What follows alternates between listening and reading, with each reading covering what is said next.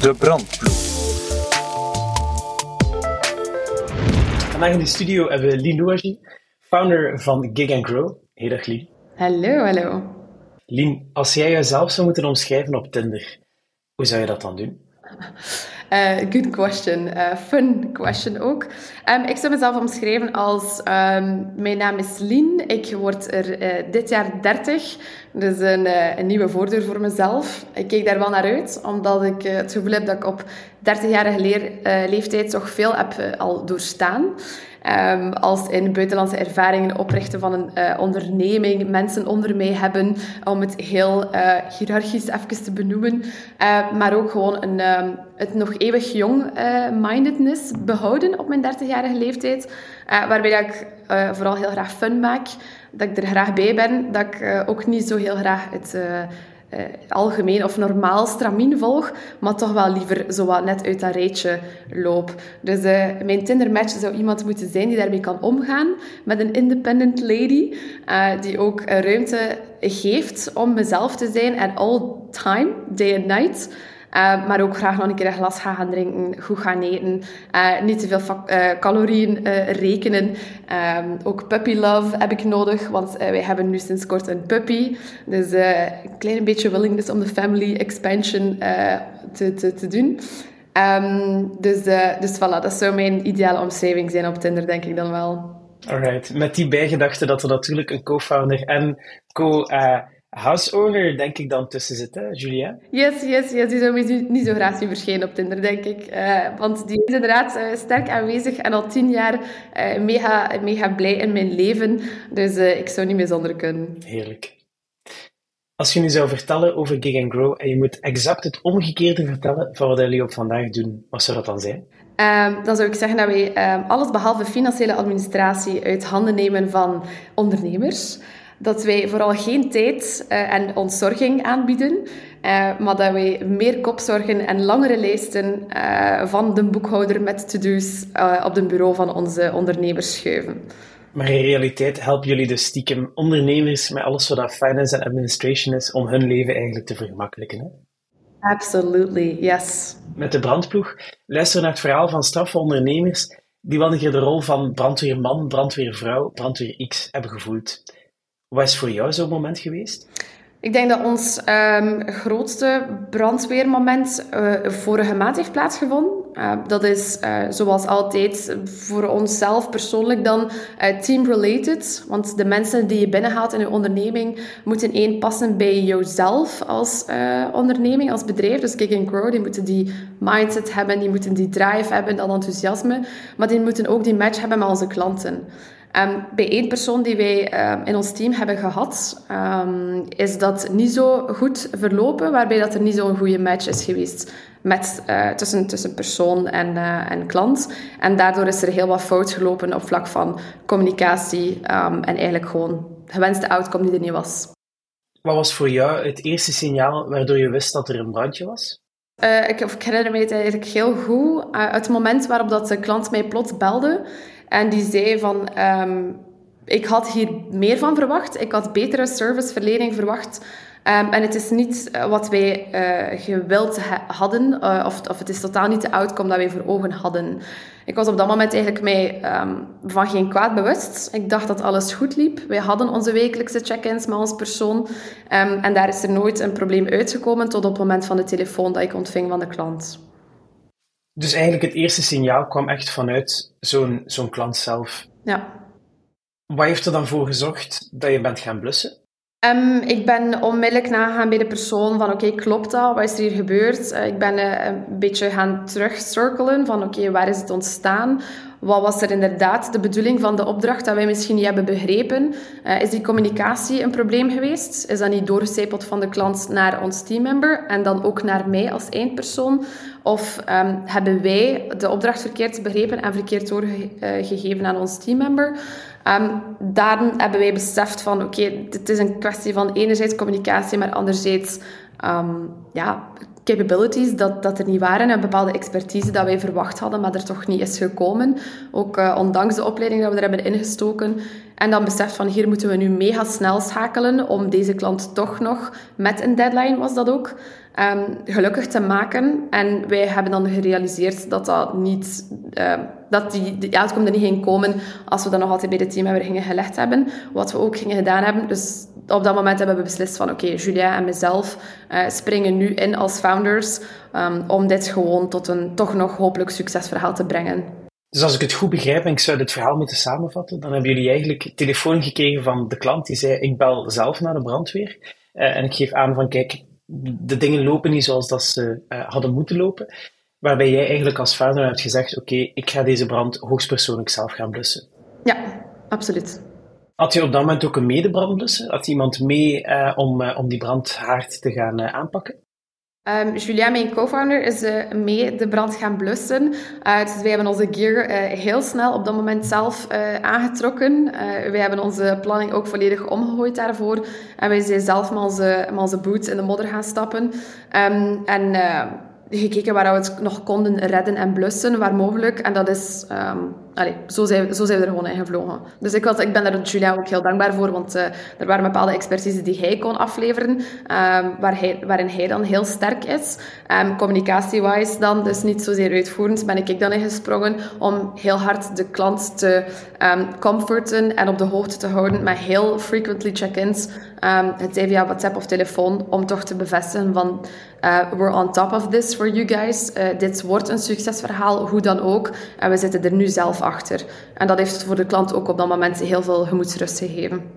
Heb je het idee dat door die brand eigenlijk door te staan, dat jullie onderneming op dit moment brandveiliger geworden is? Ik denk sowieso. Um, als we, we zouden ook niet uh, persoonlijk en professioneel groeien als we niet leren uit onze, uit onze learnings, uit onze failures, om het zo te zeggen. Want het is uh, niet fijn om tegen de muur te lopen, sowieso voor niemand.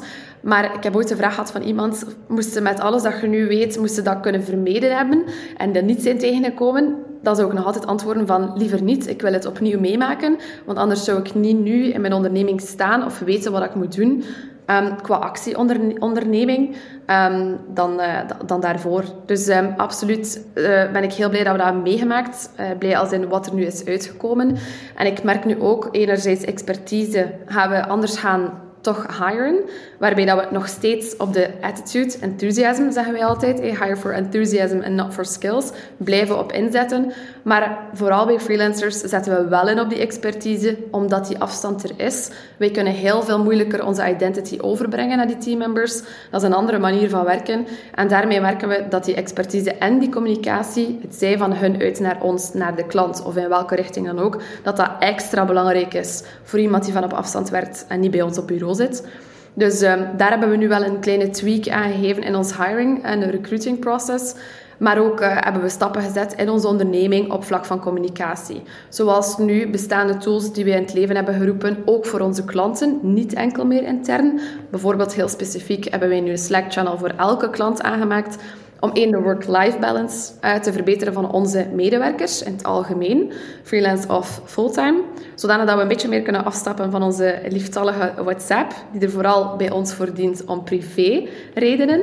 Um, en Slack om echt met die klanten te communiceren, waarbij dat er nu niet enkel maar een private conversation gaat tussen onze um, person in het team en de klant, maar waarbij dat wij als teamlead en founder ook betrokken zijn, niet zozeer om te controleren, maar wel om heel veel sneller de brandjes één te spotten of te kunnen zelfs liever vermijden dat die brandjes zelfs ontstaan.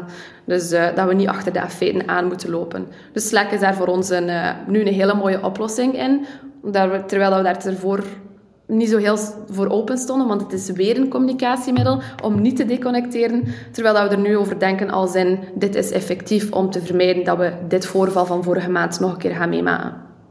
Als ik je goed begrepen heb, dan heb je eigenlijk ook gezegd, kijk, ik zou alles helemaal opnieuw doen zoals ik het heb meegemaakt nu, want uit die brandjes die ik doorstaan heb, die littekens, die hebben me wel gewoon de juiste lessen geleerd om die in de toekomst te gaan vermijden. Ja. Ja.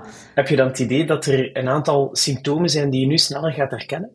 Ja, want ik zou nu eerder als founder, is het ook mijn taak, en, en dat is ook een taak dat ik heel graag uh, op mij wil nemen, om de um, uh, ja, mood check bij een klant even al te evalueren tussentijds. En niet te wachten tot een check-in. Daarvoor was ik heel uitvoerend nog altijd bezig, had ik daar ook gewoon geen tijd voor.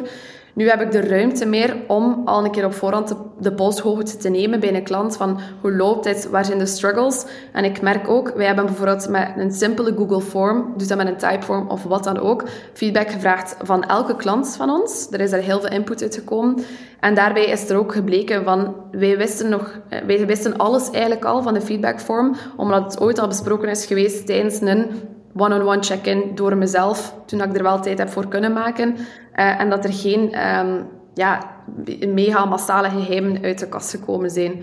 Dus um, dat is wel iets dat ik, dat ik heel hard heb gemerkt. Um, waardoor dat wij ook gewoon geen gezichtsverlies uh, leiden. Dat we ook proactief kunnen zijn in onze communicatie en polshoogte nemen. En niet zozeer enkel puur proactief kunnen zijn op het uitvoerende. Dus eigenlijk door een nieuw proces te introduceren, heb je ervoor gezorgd dat je een hogere kwaliteit kan bieden aan je klanten? Absoluut. Ik denk dat timeline in dit geval ook belangrijk is. Uh, wij hebben niet zoveel klanten met veel deadlines. Uh, als in finance admin is het daily task sowieso. Het, het moet elke maand, week, dag gebeuren. Um, payroll is hetzelfde. En in dit geval hadden wij een klant met heel specifieke deadlines, waarbij dat wij eigenlijk heel veel te kort keken naar bepaalde deadlines. Dit gaat over een 12 maanden project. Dus nu hebben wij ook ons proces heraangepakt, als in een heel duidelijk proces opgeschreven in Notion, die we gedeeld hebben met de klant, daar toegang tot gegeven en echt gezegd van oké, welke events hebben we dit jaar voor de boeg? Wat wordt er verwacht van jullie kant uit en waar kunnen wij op inpikken? En dat gaat echt van het event gaat door op 1 maart. Twee weken daarvoor moet het gefinaliseerd zijn. Een maand daarvoor moet de planning opgemaakt zijn. En twee maanden daarvoor moeten wij duidelijke verwachtingen hebben van de outcome voor een week na dat event, bijvoorbeeld. Dat hadden we nog niet gedaan. Dat hebben we nu na het voorval wel gedaan. Dus daarop heb ik dan het gevoel dat we toch twee stappen voor zijn, waarbij dat we eigenlijk door het voorval wel uh, twee stappen achterlieten. Wat is een rookmelder die je graag aan alle ondernemers zou kunnen meegeven? Ik denk dat er meerdere rookmelders kunnen zijn. Um, voor mij is het belangrijkste om het gewoon op te merken. Um, ook al heb je iets meer afstand van je klant, um, maar heel veel ja, signalen te snappen, zowel van uw team, leads, van uw uh, PM's, hoe dat je ze ook mag noemen, maar ook van uw klanten. En dan te blijven die polshoogte te nemen. Ik denk, als je actief je agenda blokkeert, um, als in wekelijks, twee wekelijks, I don't know, um, en echt gewoon die check doen met je klanten, dat je al duidelijk kunt weten van waar loopt het stroef, waar kunnen we bijschaven, waar loopt het wel al goed, wat kunnen we nog verbeteren. Als in geen score 8 op 10, maar hoe kunnen we naar die 10 op 10 geraken. Um, en dat geleidelijk aan doen, dan vermijden volgens mij al heel veel. En dat is waar wij nu dit jaar ook wel op ons op, op voor inzetten. Je hoeft niet zozeer meer van elk detail van elk project op de hoogte te zijn. It's not necessary. Vroeger dacht ik dat meer, dat dat wel nodig was. Maar nu is het voldoende om een keer die telefoon op te nemen, very old school, en gewoon een keer te vragen proactief van... Is dit oké, onze factuur met die uren? Is het oké dat wij dit zo doen? Um, communiceer je eigenlijk graag via WhatsApp of app liever Slack? Um, is het oké dat wij overal uw CC zetten? Mega veel dingen, maar die kleine dingen kunnen wel rookmelders zijn om eigenlijk, als je daar niet naar luistert, wel die brand te veroorzaken. En ik denk, als je zodanig in je uitvoerende rol zit, en dat hebben wij heel vaak als start-up, dat wij nog heel veel bezig zijn in die projecten zelf, zonder die helikopterview te hebben, um, dan, dan zie je dat gewoon vaak niet meer. Wat dat wij ook doen, als misschien een bijtip, is iemand intern als derde persoon erbij halen, als een drie maandelijkse evaluatie. Doen we trouwens ook met onze klanten van de samenwerking nu. Uh, ook iemand intern als, allez, als, als derde paar uh, ogen erbij halen. En te vragen van, oké, dit is hoe dat we het nu momenteel doen met de klant. Dat zijn de procedures, dat we ook uitschrijven in Notion. Wat zegt dat voor u? Weet je daarmee voldoende? Is dat efficiënt of kan dat ook anders? Um, dat is daarom dat wij ook gewoon beroep doen op outsourcing. Hè? Want soms zie je het maar tot op een bepaald moment en dan heb je een derde partij nodig die een keer gaat zeggen en uh, van dit moet eigenlijk zo, waarom doen jullie dit zo? En ik keer aan die alarmbel trekken. Dus ik denk dat dat twee belangrijke communicatie- en process-wise, dat dat twee belangrijke rookmelders zijn. En als je daarop frequent inzet en bewust naar luistert, naar alle partijen die belang hebben daarbij, dat je al veel brandjes kunt gewoon, uh, ja, dat u daarop kunt besparen. Dus... Uh, ja, dat zeggen onze klanten ook tegen ons. Van heel sympathiek dat je daarvoor belt. Ook al is het niet nodig, there's never a loss als je dat doet. Maar uh, heel veel appreciëren ook gewoon keihard dat je polshoogte neemt. Van hoe loopt alles, van A tot Z, whatever it can be. Dan nog uh, kunnen er dingen boven water komen dat je dacht van... Moh, dat dacht ik dat we gecoverd hadden, maar eigenlijk toch wel weer niet. Dus dat is wel fijn om, dan, uh, om daar ook iets mee te kunnen doen. Dat zijn een aantal ongelooflijk waardevolle pointers voor onze luisteraars. Daarmee wil ik je ook meteen bedanken, Lien, om erbij te zijn vandaag in de brandploeg. twee zaken die ik zeker ga meenemen is learn from your burns. Dat is de eerste. En dan eigenlijk door een proces te introduceren, dat je ook wel gewoon kwaliteit kan gaan verhogen en op die manier een betere link kan creëren met je klanten.